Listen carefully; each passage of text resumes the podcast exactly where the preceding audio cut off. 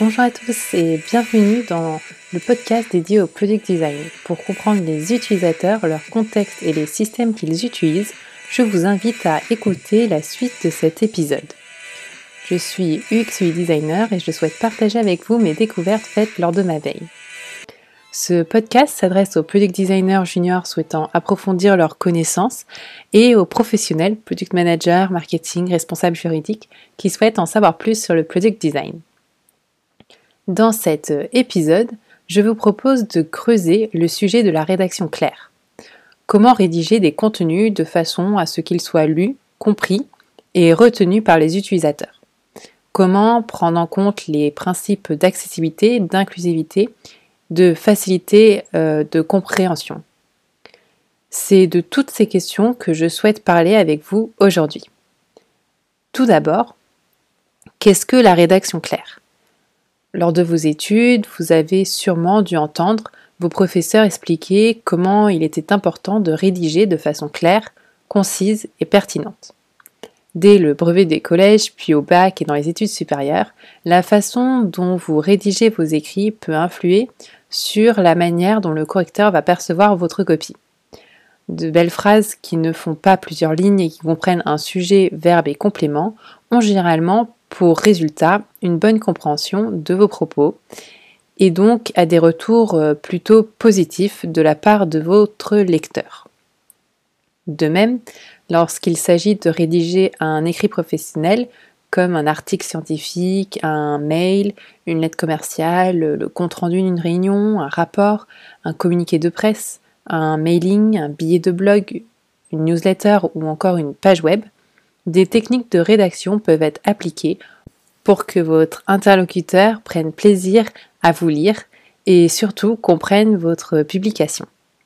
Dans cet épisode, je vais vous parler principalement de l'écriture sur le web, mais euh, les techniques que je vais partager avec vous sont également valables pour tout écrit. Le comportement de lecture à l'écran diffère de celui sur papier. Cela est d'autant plus vrai avec l'essor des téléphones mobiles sur lesquels les internautes vont pouvoir consulter de nombreux sites ou applications par exemple. L'internaute va survoler, cliquer et dès lors qu'il ne trouve pas ce qu'il cherche, il s'en va.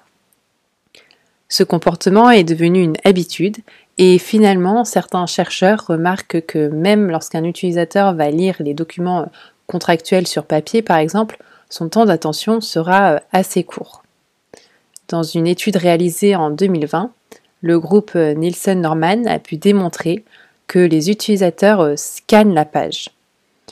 L'œil va analyser la structure de l'information, passer en revue la forme générale, et puis s'attaquer aux composants, aux objets qui attirent euh, leur attention en sortant du lot par exemple.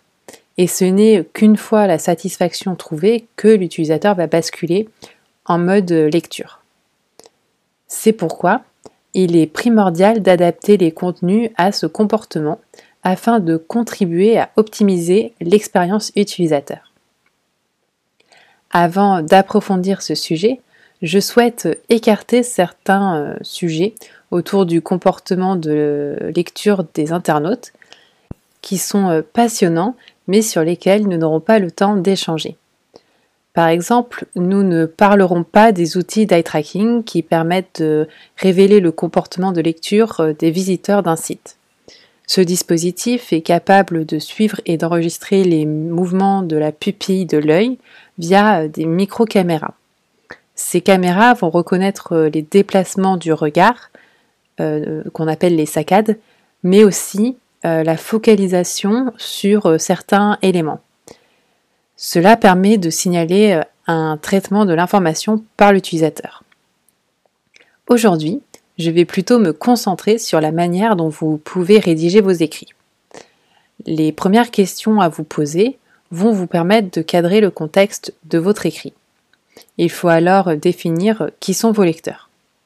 Ensuite, il vous faudra répondre à la question suivante. Quel est l'objectif de mon écrit? Cette question permet de définir l'objectif de l'action que vous souhaitez que le récepteur de votre écrit fasse. Enfin, il faudra vous pencher sur la question de savoir à quel moment votre écrit arrive-t-il à la connaissance de votre interlocuteur. Dans le cadre d'un écrit web, Cette question sera de savoir ce qu'ont fait les utilisateurs avant d'accéder au contenu que vous leur proposez. À quel endroit de leur parcours Où sont-ils maintenant à l'instant T? Où et vers quoi vont-ils? L'idée est de vraiment comprendre les besoins et les questions que se posent vos utilisateurs. Une fois le contexte posé, il faudra ensuite étudier quelles actions les utilisateurs peuvent-ils faire après. Et aussi, comment peut-on les aider à faire cela? Ces questions permettent de comprendre le contexte de votre utilisateur, de définir votre cible et de définir l'objectif de votre produit. À la fin de ma rédaction, je reviens toujours à ces trois questions. Est-ce pertinent? Est-ce utile? Est-ce lisible? Chaque mot doit être pesé et avoir un impact sur le sens de votre phrase. À défaut, le terme pourra être supprimé de votre écrit, car euh, il faut savoir que seulement 20% des mots d'une page web sont réellement lus par les internautes. Donc euh, autant maximiser les chances que votre contenu soit lu. Une fois le contexte de votre écrit bien posé, attaquons-nous au fond du sujet. Nous l'avons déjà évoqué au début de l'épisode, les utilisateurs ne lisent pas les pages, mais ils les survolent. De nombreuses méthodes existent afin de faire ressortir des objets et attirer ainsi l'attention du lecteur. Pour cela, vous pouvez utiliser des diagrammes ou des schémas. Ces structures de l'information sont très utiles pour expliquer des concepts techniques et compliqués. Attention cependant à penser au mode mobile. Votre schéma ou diagramme doit être assez euh, espacé et ne pas comporter trop de texte, au risque de devenir illisible sur une taille d'écran trop petite. Un exemple concret que je peux citer, ce sont par exemple les diagrammes que vous pouvez euh, lire sur des sites euh, de marques nativement numériques, comme par exemple le site français ou euh, June, qui expliquent en toute transparence les coûts des produits qu'ils vendent via des diagrammes. Alors, pourquoi l'attention du lecteur va-t-elle être captée? Par une telle structure Dans une étude menée en 1974 par un professeur de psychologie et qui a abouti à la théorie du double codage de Paivio, ce professeur a pu démontrer par ses recherches que les individus se construisent une image mentale des mots. Cela facilite le codage et le stockage de l'information dans la mémoire à long terme. Les images sont plus rapidement accessibles mentalement que les mots car elles évoquent immédiatement le mot associé sans euh, nécessiter de temps de décodage du mot euh, écrit à l'image qu'il représente. Euh, deux chercheurs, Blankenberger et Hans, en 1991, ont aussi euh, démontré que le temps de réaction d'un utilisateur était plus court lorsqu'on lui présentait une forme iconique d'un concept. Ces résultats étant posés, certaines recommandations ont pu nuancer ces propos. En effet, Google et Apple recommandent dans leur guide de conception de systématiquement combiner euh, une icône avec du texte, en raison du risque d'ambiguïté qui peut peser sur l'utilisation d'images ou d'icônes. Pour faire un choix, il faudra donc bien prendre en compte euh, le contexte. Lorsque vous utilisez des termes, il est euh, primordial de garder en tête que la mémoire à court terme dispose d'un empan mnésique limité. Cela signifie que les individus sont capables en moyenne de restituer entre 5 et 9 éléments immédiatement après les avoir entendus. Comme a pu le démontrer le professeur de psychologie cognitive George Miller. Outre le nombre de mots utilisés dans vos phrases, il est aussi euh, très important de se pencher sur la forme des phrases que vous allez utiliser. Par exemple, un titre euh, sous forme de question comment me faire euh, rembourser pourra être pertinent dans le cadre d'une FAQ ou d'un guide utilisateur.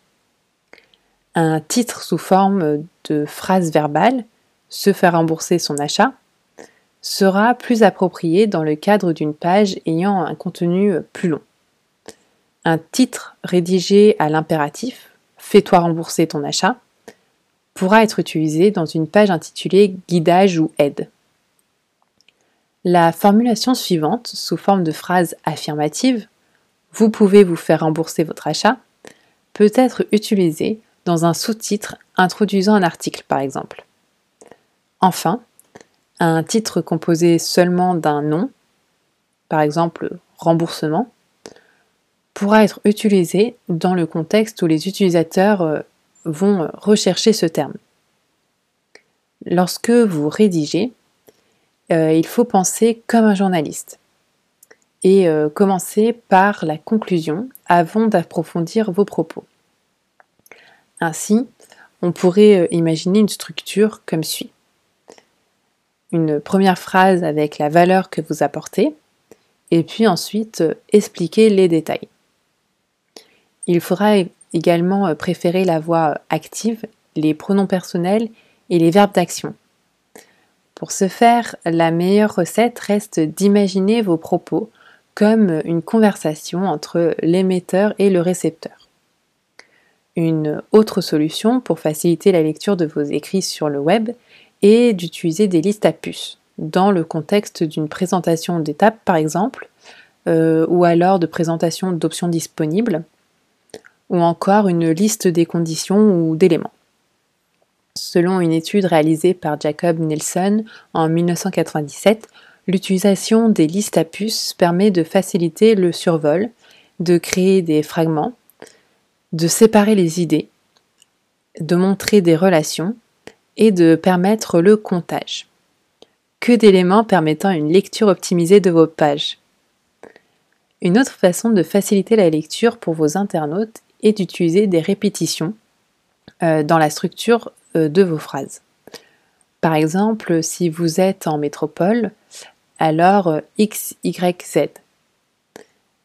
Et ensuite, le second paragraphe pourrait être si vous êtes dans les drômes, alors ABC cette structure euh, où on va répéter un peu le même schéma euh, de termes, donc si vous êtes ou si vous êtes, euh, permet aux internautes de capter l'information plus rapidement et cela leur prend moins de charge mentale car ils n'ont pas besoin de rechercher à saisir la structure de la phrase puisqu'elle sera identique à, la phrase qui est juste avant. Pour terminer, j'aimerais me pencher sur euh, la question des liens. Ces derniers doivent décrire l'action qui se produira en cliquant dessus. Par exemple, euh, il n'est pas recommandé euh, d'utiliser des termes comme cliquer ici ou en savoir plus, qui sont des formulations trop larges et qui n'apportent pas d'informations. Enfin, comme tout projet, il est important de mesurer l'efficacité de vos travaux. Pour cela, il existe plusieurs méthodes comme une analyse des retours, questions ou commentaires de vos utilisateurs, des focus group, des exercices de co-design, comme par exemple euh, un atelier de tri de cartes, des tests d'utilisabilité ou encore euh, des sondages. Le poids des mots est important et il est encore plus en ligne puisque vous ne pouvez pas adapter en direct vos termes à la réaction de votre interlocuteur. J'espère que cet épisode vous aura donné des pistes pour euh, optimiser vos contenus. Je vous remercie d'avoir suivi euh, cet épisode et je vous dis à la semaine prochaine et en attendant, bon design